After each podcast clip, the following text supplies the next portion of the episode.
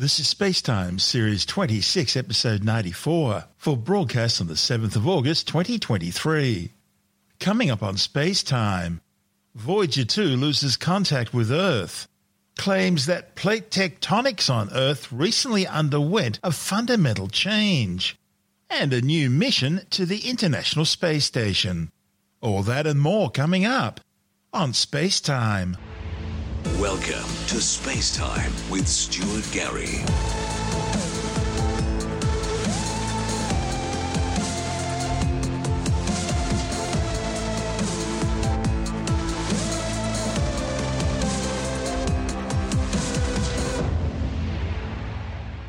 NASA mission managers have confirmed that the Voyager two spacecraft is alive and well. Officials at the Jet Propulsion Laboratory in Pasadena, California, lost contact with the probe almost twenty billion kilometres away, well beyond our solar system, and travelling through interstellar space. It appears a faulty command sent up two weeks ago caused an accidental deviation of the spacecraft's antenna by two degrees away from a direct line of sight to Earth, cutting communications. The loss of signal cut all contact with the Voyager two, preventing the spacecraft from receiving commands or transmitting data back to Earth. Mission managers are still trying to determine exactly how the problem originated. Voyager just simply disappeared off the screens. But then NASA's Canberra Deep Space Communications Network seventy-metre dish detected the heartbeat signal of the forty-six-year-old spacecraft, determining it was still alive and well and operating nominally. The Canberra tracking station then bombarded Voyager two's vicinity with the correct command in the hopes that it would hit the mark, triggering the spacecraft to move its antenna back into the correct position towards the Earth. Travelling at the speed of light, it still took the signal some eighteen and a half hours to reach the probe. But it worked, successfully instructing Voyager two to reorient itself and turn its antenna back to Earth. Voyager two then began returning science telemetry data, indicating it's operating nominally and that it remains on its expected trajectory. Had the attempt failed, mission managers would have been forced to wait until October. That's when an automatic spacecraft reset was planned to take place, which would have seen the probe reorient its antenna towards the Earth automatically. Voyager two was launched on a grand tour of the outer solar system back in nineteen seventy-seven, along with its identical twin probe Voyager one. It was a rare alignment of the outer planets at the time, which meant this journey could be undertaken, taking the probes first to Jupiter and then allowing the spacecraft to use the gas giant's gravity to slingshot themselves towards the ringworld of Saturn. From there, Voyager one headed out of the solar system in a northerly direction. But Voyager two continued on, visiting Uranus and then using the gravity assist of the ice giant to slingshot it to Neptune, before it too moved out of the solar system in a southerly direction. Voyager two reached the Jovian system in nineteen seventy-nine, the Saturnian system in nineteen eighty-one, Uranus in nineteen eighty-six, and Neptune in nineteen eighty-nine. The probe made its historic entry into interstellar space on November the fifth, twenty eighteen, at a distance of one hundred nineteen point seven astronomical units, or seventeen point nine billion kilometres from the Sun, moving at a velocity of fifteen point three four one kilometres per second relative to the Sun. An astronomical unit is the average distance between the Sun and the Earth, which equates to approximately one hundred fifty million kilometres. Meanwhile, Voyager two's twin spacecraft, Voyager one, is still communicating and working fine as it travels through interstellar space in a different direction. Voyager one is now some twenty-four billion kilometres from the Earth, making it the most distant spacecraft, consequently the most distant man-made object in existence. The C S I Ro's Glenn Nagel from NASA's Canberra Deep Space Tracking Station says the silence from Voyager two is a stark reminder of the colossal distances that separate these spacecraft from their home planet. Yeah, so back on the twenty-first of July, we relayed up to the Voyager two spacecraft a series of planned commands, and the science team's not quite sure yet. It could have been something in the command sequence. It could have been when it was received and uh, can something on the spacecraft caused an anomaly. It could have been a flip bit from a cosmic ray strike on the magnetic tape that it uses to record its commands and data. And uh, it could have been any number of things. Tell us about Voyager two and its sister ship, Voyager one. So Voyager one and Voyager two were launched in, uh, well, Voyager two, August twentieth, nineteen seventy-seven. And just a few weeks later on September fifth, nineteen seventy-seven, Voyager one headed away from the Earth. And it sounds funny to launch the second spacecraft before the first one, but because a few weeks later we're a little bit closer in our path around the Sun to get to Jupiter, Voyager one could actually get to Jupiter first. And so it arrived there and did its studies, and a few months later uh, in nineteen seventy-nine, uh, the Voyager two spacecraft came along and did its encounter. And then Voyager one off to Saturn, Voyager two followed close behind. But then Voyager one headed northward out of the solar system, above the ecliptic plane that the planets orbit on.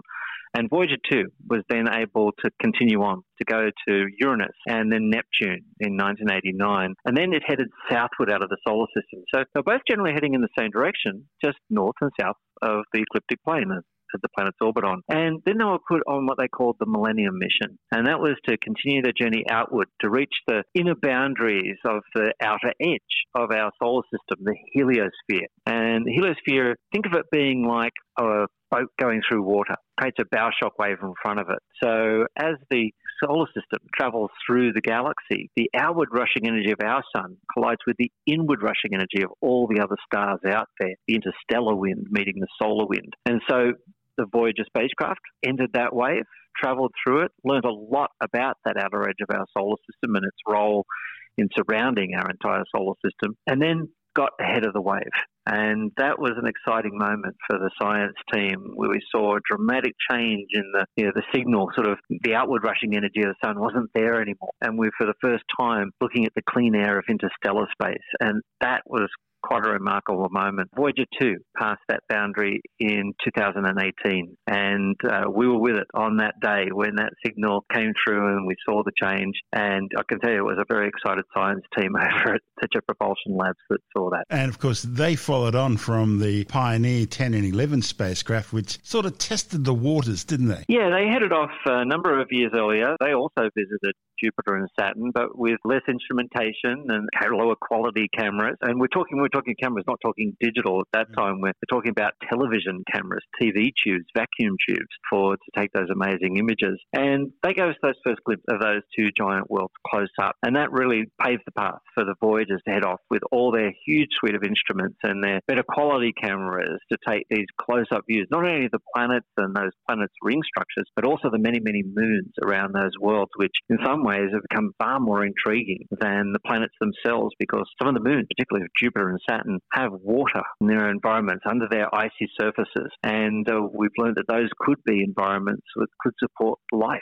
somewhere else in our solar system. So, yeah, they've got a grand story to tell, both the Pioneers and the Voyagers. And the Pioneers were important because they were the ones that warned us the high radiation levels around Jupiter, and that allowed the Voyagers to be built to handle that. Yeah, we always knew that uh, Jupiter, with its very strong magnetic field, would create this high radiation environment. And it really wasn't until the Pioneers got out there that we realized just how intense that radiation is and how the moons interact in that environment. And literally create loops of magnetic energy and radiation, a donut around Jupiter, uh, particularly Io, which spews out sulfur from its volcanoes on its surface, uh, which were first spotted by Voyager. And that creates a very dynamic environment. So, yeah, we were able to, with that Pioneer spacecraft, to make the Voyagers more hardy. And then, of course, from the Voyager information, we could make missions like Galileo and Juno at Jupiter and the Cassini mission at Saturn be quite tough to be able to handle those environments for not just quick flybys, but for years uh, orbiting and studying those worlds. The two Voyager spacecraft now in interstellar space, where are they going? So for Voyager two, twenty billion kilometres away at the present time, travelling at about one point four million kilometres a day, it's headed off to a distant star with Well, just a serial number. It won't reach that star for another two hundred ninety-six thousand years. But for Voyager one, heading on its flight path, it will fly within a light year of the star Sirius in just another forty thousand years from now. We'll lose contact with them long before that happens. So if all goes well, we get contact with Voyager two, we're constantly in contact with Voyager one. We should still have at least a radio signal coming back from them that we can detect into the mid twenty thirties. But eventually they'll get so far away and their signal's so small that not even our dishes will detect them anymore. Their signal will be lost in the background noise generated by the rest of the universe in radio frequencies. And then they'll just keep going. Uh, eventually those two spacecraft uh, traveling through our galaxy will leave our solar system well behind, leave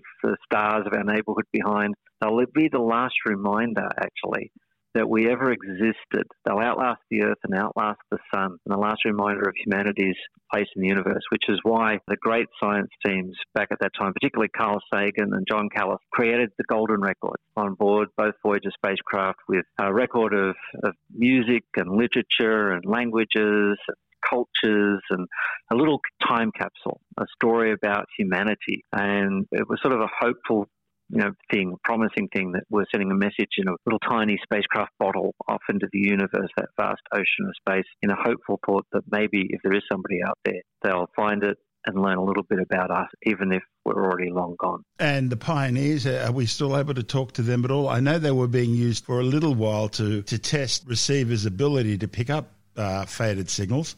Um, what's happening there?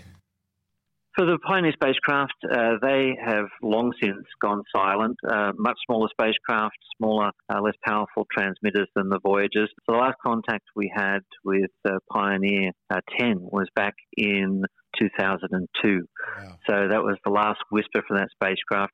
I'm sure it's probably still out there. It's, well, it's certainly still out there, and maybe even still a faint amount of power for its radio transmitter, but we simply cannot detect it anymore. So they also carry on board plaques with a little bit of information about who built them, where they came from, and our understandings of, of science and mathematics. So maybe another little hopeful message out to anybody that might be there in the universe. Are they heading for interstellar space as well? They will eventually uh, enter interstellar space, but they don't quite have the speed the Voyager spacecraft, um, which are travelling at about nearly seventeen kilometres per second. Uh, so they won't reach escape velocity for the ultimately for the entire solar system. So they will stay in a massive solar orbit for many billions of years to come. Okay, and and I guess the only other one then would be New Horizons. Yeah, for the New Horizons spacecraft, which visited Pluto back in twenty fifteen, and then the Kuiperbelt object Arakoth in twenty nineteen, uh, it has certainly the escape velocity of the solar, so it one day will reach the inner edge and travel through the, the heliosheath boundary, the magnetosphere around our solar system, and ultimately enter interstellar space. But whether that mission is still operable by that time. I mean, it's taken the Voyager spacecraft, you know, more than forty years, uh, you know, forty-six years now, to reach interstellar space. We've still got a long way to go for the New Horizons spacecraft, which is uh, only launched in two thousand six. So it's still got a long way to go uh, to reach that milestone. You guys are constantly preparing for new missions. What's uh, what's on your horizon? So coming up, actually, later in August, uh, we've got the landing of the Indian Space Agency's Chandrayaan three spacecraft, making uh, their latest attempt to land on the surface of the moon, and we'll be directly involved in the, in the landing, as we have been right throughout the mission since launch. In September, we've got the return of NASA's OSIRIS-REx mission, returning samples from the asteroid Bennu, which will be uh, very exciting to add to our knowledge of those little space wanderers out there. And Bennu is of particular interest to scientists and understanding more about its composition, because Bennu has an orbit which actually crosses the Earth's orbit from time to time. So knowing more about it and its structure and composition will help us understand a bit more on what we might need to do if that object one day might actually come our way. And then October, a big mission for the year, and that's the launch of the Psyche mission from NASA, heading off to the asteroid known as Psyche, which the science team believes it's the um, remains of the core of a planet that was once forming in our solar system a long time ago, but effectively an object that ran out of material to grow to become a larger world. And then uh, successive bombardments of that surface with collisions of smaller objects have blasted away the sort of outer uh, you know, surface and left behind just the metal iron core. So this is going to be a really unique mission. We can't get to the core of a planet. Um, we can't drill thousands of kilometers into the Earth. So getting to have a sort of, here's one we made earlier out there in space, the asteroid psyche, gives us a chance to go and have a look at these objects and understand more about the formation of planets. That's the C S I R's Glenn Nagel from NASA's Canberra Deep Space Tracking Station. And this is Space Time. Still to come, claims Earth's plate tectonics have recently undergone a fundamental change and a new mission to the International Space Station. All that and more still to come on Space Time.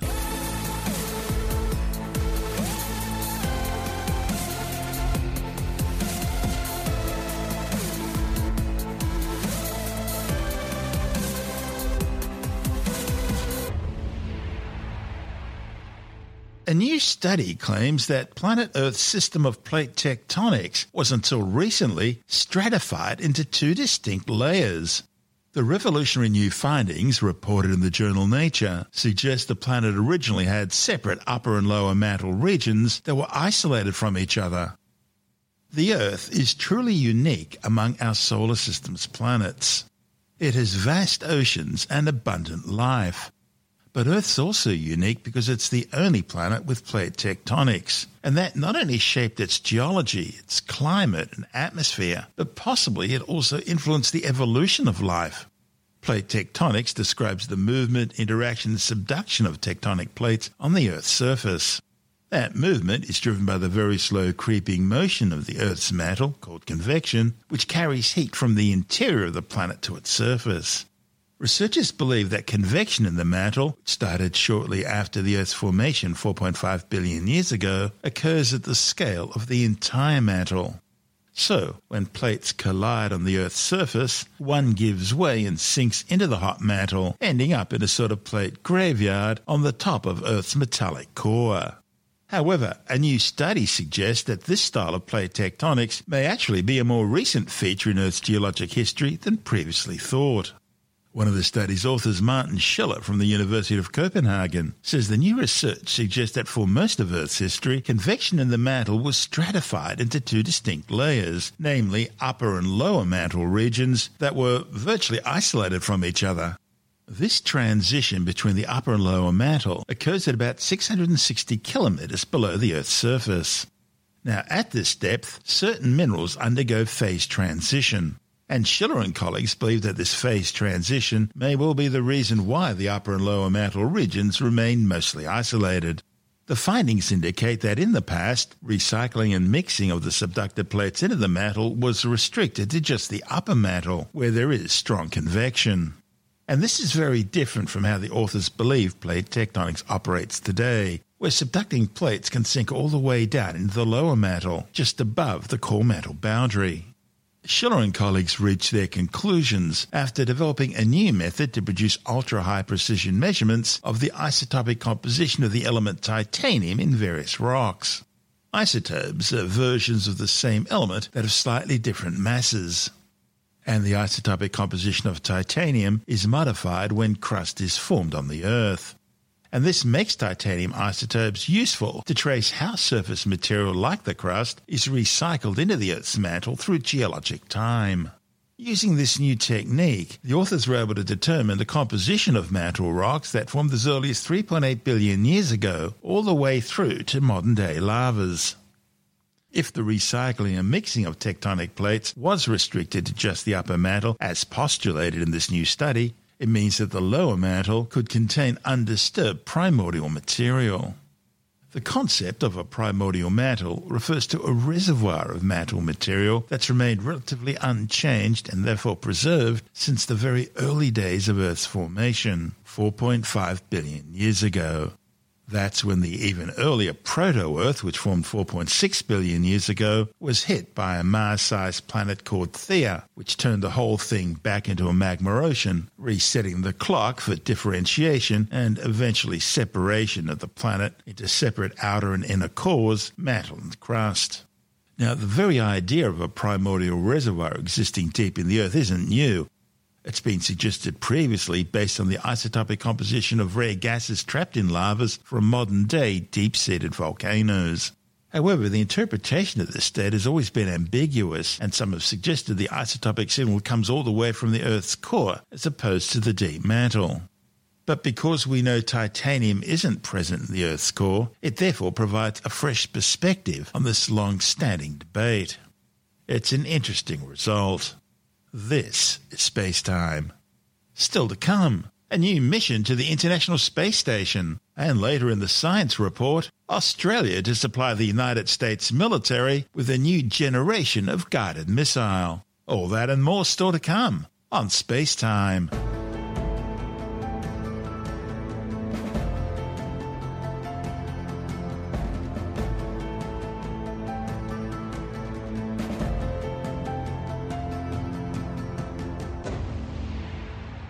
The Northrop Grumman Cygnus N D nineteen cargo ship, carrying some three thousand eight hundred kilograms of supplies, has successfully docked to the International Space Station.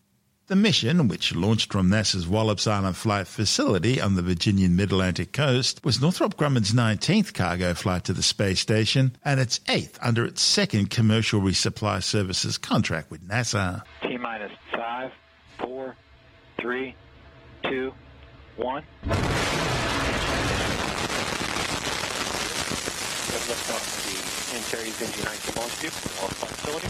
Ceres taking Northrop Grumman's commercial sup- resupply mission nineteen into orbit to the International Space Station. Flight controllers reporting a nominal ascent for Antares. Attitude nominal. Pressurization is nominal. Engines remain at one hundred percent thrust. Steady. Stage one T B C is nominal. Attitude nominal. Vehicle attitude remains nominal. Power is nominal. Uh, vehicle passing through max Q. Vehicle now passing through max Q. Max Q is the maximum dynamic pressure experienced on Antares. Core pressurization valves are nominal. Engines remain nominal and steady. L C A, your go. Godspeed, Antares. Thank you, L C A. Half through the burn. one hundred seconds to Miko. Passing to thirty thousand feet. Attitude nominal. Attitude remains nominal. Engine remains nominal. Steady at one hundred percent. Passing through five thousand feet per second. Core pressurization remains nominal. Electrical power is nominal. T V C remains nominal. Engines remain nominal for approximately forty seconds from Miko. Slow throttle down has begun. Attitude nominal. T V C preset down slew has started. Three minutes into the flight of Antares, we got about fifteen seconds until main engine cutoff. Rapid throttle down, steady fifty-five percent thrust, and we have main engine cutoff. Alice is taking care of business. We have stage separation. Confirm stage separation as we lose Antares into the clouds on this hazy evening. Enabled. A C S is enabled. Stage two ignition time expected at uh, mission time two forty-six. Stage two ignition expected in approximately ten seconds. Fairing is separated. Antares currently in a coast phase. Stage two ignition and T B C battery is nominal. Second stage, solid rocket motor has ignited. Power remains nominal. The stage will burn for two minutes and forty-four seconds. The Castor thirty X L will burn for approximately two point five minutes. Power remains nominal. Stage two T B C is nominal. Flight controllers report, reporting good performance on the second stage. Power remains nominal. T V C remains nominal in stage two. And power. We are approximately one hundred seconds from stage two burnout. Attitude still nominal. Power remains nominal. Stage two T V C remains nominal. fifty seconds to stage two burnout. T V C, electrical power remain nominal. We're beginning to see tail off in the motor pressure, and we have stage two burnout. six minutes, fifty-five seconds into the flight. Second stage solid rocket motor has burned out. A C S enabled. A C S enabled. We're now entering about approximately a two-minute coast phase. Antares is in orbit and will coast for roughly one hundred seconds prior to payload separation. seven minutes, forty-five seconds into the flight of Antares. After spacecraft separation, it will take approximately two hours, thirty minutes uh, until the solar arrays are unfurled to start collecting power uh, for the Cygnus vehicle. Spacecraft separation is coming up on thirty seconds. Remains nominal. Vehicle continues to coast prior to payload separation. And we have payload separation. Can the flight control teams confirm? Cygnus has separated from the Antares second second stage, flying free and beginning its journey to the International Space Station. All right, launch team L C on uh, countdown net. Uh, we're going to go ahead and proceed with our post-launch checklist. We've confirmed that we've had Cygnus uh, separation. Congratulations to the Cygnus team. This mission also marked the final flight for the Antares two thirty rocket, originally developed by Orbital Science as the Taurus two. A new version of the rocket, to be known as the Antares three thirty, using a Firefly Aerospace first stage, was expected to launch next year. But delays in development have now pushed that launch date back to the N G twenty-three mission in twenty twenty-five.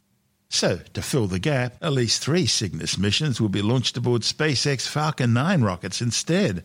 That means that as well as launching its own Dragon cargo ships to the International Space Station, the Dragon crew capsules transporting astronauts, SpaceX will also be flying at least three missions for its competitor, Northrop Grumman. As to what happens with the other two teams contracted to fly to the International Space Station, namely Boeing's Starliner transporting crews aboard an Atlas, now Vulcan rocket, and Sierra Nevada's Dream Chaser reusable lifting body spaceplane, well, they're both well behind schedule, although both are still expected to fly sometime. We'll have updates on both those projects next week. The supplies being brought to the space station aboard the N G nineteen Cygnus will support dozens of research experiments now being undertaken by the Expedition sixty-nine crew. These include new gene therapy tests designed to demonstrate the formation of three-dimensional neuron cell cultures in microgravity and to test a neuron-specific gene therapy. Also aboard is the sixth spacecraft fire experiment. That's the last in a series to test flammability of different oxygen levels and to demonstrate fire detection and monitoring as well as post-fire cleanup capabilities. That's an experiment that will take place aboard the Cygnus cargo ship after that spacecraft has departed from the International Space Station. Another experiment will measure atmospheric density using a multi-needle Langmuir probe to monitor plasma densities in the ionosphere. That's where the Earth's atmosphere meets space. The flights also delivered a new improved water sterilization and sanitation unit. It'll reduce microbial growth in stored water supplies and can also provide hot water for crew consumption and for food preparation. And there's also an old friend returning to the space station, a little cube-shaped robotic helper called Astrobee. It's been sent back into orbit after some modifications in order to help out with routine tasks. Cygnus has also delivered a condensation module and heat transfer system for a flow boiling and condensation experiment that'll help scientists better understand heat distribution and flow in space. And there's also an upgrade for NASA's Cold Atom Lab quantum physics facility, which makes use of the microgravity environment of the space station to study quantum phenomena in ways which simply aren't possible on Earth. The upgrade will give scientists more data in a wider variety of experimental conditions. Once it's all unloaded, the Cygnus spacecraft will be loaded with space station refuse, and in October it'll depart the space station, loaded with several thousand kilograms of trash, and will then burn up in the Earth's atmosphere. This is Space Time.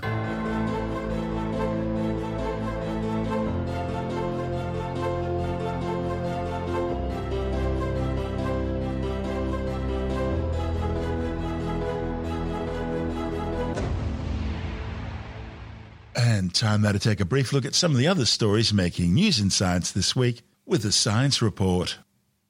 Australia has entered into a new deal with the United States to supply the U S military with a new generation of guided missiles and multiple rocket launch systems. Under the agreement, Australia will need to begin manufacturing the missiles within two years. The Australian government recently set aside two point seven billion dollars to acquire a long-range strike capability, which would bolster Australian stockpiles and could also be exported to the United States and other friendly nations. The announcement comes as Western nations continue to deplete their own munitions and logistics reserves in the ongoing conflict against Russian invasion of Ukraine. That war is exposing weaknesses in many Western military supply chains, which are now starting to run low on ammunition and missiles. The missile announcement was made during a two-day Australian U S meeting held in the shadows of the vast Talisman Sabre joint military exercise in northern Australia. Talisman Sabre has seen the deployment of over thirty thousand military personnel from Australia, the United States, the United Kingdom, Canada, Germany, France, Japan, South Korea, and several Pacific Island nations. It comes as Australia is forced to embark on its own armed forces overhaul and build-up, moving towards longer-range strike capabilities in an effort to keep China at arm's length. Beijing's undertaken a massive expansion of its military, both in terms of conventional firepower and in nuclear weapons. China now operates the world's largest military and aggressively targets any nation entering the South China Sea, which it now claims to have taken possession of, contrary to international law. As part of the New Deal between Canberra and Washington, Australia's agreed to an American request to expand two military bases in the strategically important north end of the country, thereby allowing them to host more training exercises and increased rotations of American troops and warships. Both nations will also continue working towards using Australia as a safe forward base for the storage, maintenance, repair and overhaul of critical U S-sourced munitions and weapon systems. The meeting also discussed progress on the AUKUS security treaty between Australia, the United States and the United Kingdom that'll see Australia build its own nuclear submarines and purchase at least three U S Navy Virginia-class subs, Congress permitting. As part of the deal, Australia will share its hypersonic rocket and missile technology with the United States. A world-first feasibility study conducted in Australia through a joint public-private sector collaboration has realised the potential of D N A sequencing to expand and improve population newborn screening. The findings, reported in the journal Critical Chemistry, examine the feasibility of targeted gene sequencing by screening all newborns at or shortly after birth for multiple genetic conditions in a single test. The technology is based on next-generation D N A sequencing tools, allowing hundreds of genes to be simultaneously analysed for variations that cause genetic diseases. Scientists have identified a gene variant common in people who experience no symptoms when they get COVID nineteen. The findings, reported in the journal Nature, looked at one hundred thirty-six people who reported no COVID symptoms, finding one in five carried a gene variant named H L A B star fifteen oh one, which is involved in immune responses. In a separate arm of the study, scientists found T cells that reacted to some fragments of COVID nineteen in people with the gene variant who had never had COVID nineteen. Suggesting they may have developed some form of immunity to COVID nineteen through previous exposure to other infections. Almost seven million people have now been killed by the COVID nineteen coronavirus since it was first detected near China's Wuhan Institute of Virology around September twenty nineteen. The World Health Organization estimates the true death toll is likely to be around eighteen million, with some seven hundred seventy million confirmed cases globally. That's ten percent of the world's population. Well, with all the talk of unexplained anomalous phenomena across the United States at the moment, a Washington state resident can almost be forgiven for thinking she saw what must have been a U F O one morning. Instead, however, she's discovered a new level of embarrassment and public humiliation after posting a video online of what she claimed was an alien spacecraft. The rather bulbous rocket-shaped unidentified flying object was spotted hovering silently above the tree line in the golden morning sunlight. The woman filming the incident described the object as enormous, very fat, and appearing to have fins coming out of the bottom. Possibly it's an alien mothership. Tim Mendham from Australian Skeptics says, in reality, it was a hot air balloon shaped like a comical fat rocket that's been operated for the past sixteen years by a local hot air balloon company. Well, actually, U F O sightings, they actually started around Washington, didn't they? Oh, uh, of course, yes. The, fly- the Arnold flying saucer things, yes. Yeah, they started up in around, around Washington near Mount Rainier. Again, this is sort of silly stories. You get all the time people who film something, and people can film everything all, all the time these days because they're carrying the camera in their pocket, and they'll film something and they'll instantly put it up on Facebook or wherever, their, their movie, and say, look, this is mysterious. It cannot be explained. And some of them can't be explained because you just don't have any detail, and therefore you have to leave it as unexplained, which a lot of people don't understand what that means in U F Os. It's unidentified for a reason. You can't explain it. Doesn't mean it's a flying saucer. But anyway, that's a different issue. But uh, people keep putting up these videos of things they've seen. And of course, instantly everyone goes, oh, wow, wow, it's a flying saucer. Uh, someone saw this shape that looked to be a huge, roundish, elongated shape floating in the sky, and it seemed to have fins of it. And someone said, that looks like an alien rocket. And someone pointed out, it's not an alien rocket. It's a balloon that looks like a rocket with fins. Someone designed it that way. And as you've seen, these hot air balloons and things like that, they often design them to look the most amazing shapes. And this one, someone had designed it to look like a, a rocket ship, vertical, with fins coming out the side. And someone had filmed that, and because they instantly assumed, I don't know what it is, therefore it must be a flying saucer or an alien of some sort, they put it up and everyone believes it. And these things take about, ooh, ten seconds to debunk. And if the person who had put it up thought about it for ten seconds, they might have hesitated. But if you're the sort of person who believes in U F Os, and this was described as a mothership U F O, because, you know, mothership's a good term to use, because it's big rather than a little thing whizzing around. And it was very strange, very silly, very jump to conclusions, and a lot of people out there who would believe it because it's just strange. So therefore, they instantly say, strange, alien, rather than strange, funny-looking balloon. That's Tim Mendham from Australian Skeptics. And you can see a picture of the hot air balloon come U F O mothership on our website. Just go to the Spacetime Tumblr blog.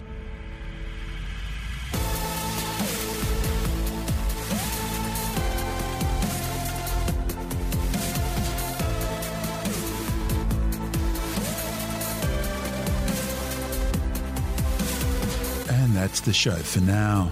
Spacetime is available every Monday, Wednesday and Friday through Apple Podcasts, iTunes, Stitcher, Google Podcast, Pocket Casts, Spotify, Acast, Amazon Music, Bytes dot com, SoundCloud, YouTube, your favourite podcast download provider, and from Spacetime with Stuart Gary dot com.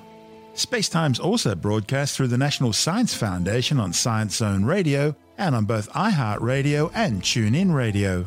And you can help to support our show by visiting the Spacetime store for a range of promotional merchandising goodies, or by becoming a Spacetime patron, which gives you access to triple-episode commercial-free versions of the show, as well as lots of bonus audio content which doesn't go to air, access to our exclusive Facebook group, and other rewards. Just go to Spacetime with Stuart Gary dot com for full details. And if you want more Spacetime, please check out our blog, where you'll find all the stuff we couldn't fit in the show, as well as heaps of images, news stories, loads of videos, and things on the web I find interesting or amusing. Just go to Spacetime with Stuart Gary dot tumblr dot com. That's all one word, and that's Tumblr without the E. You can also follow us through at Stuart Gary on Twitter, at Spacetime with Stuart Gary on Instagram, through our Spacetime YouTube channel. And on Facebook, just go to facebook.com forward slash Spacetime with Stuart Gary. And Spacetime is brought to you in collaboration with Australian Sky and Telescope magazine, your window on the universe. You've been listening to Spacetime with Stuart Gary. This has been another quality podcast production from Bytes dot com.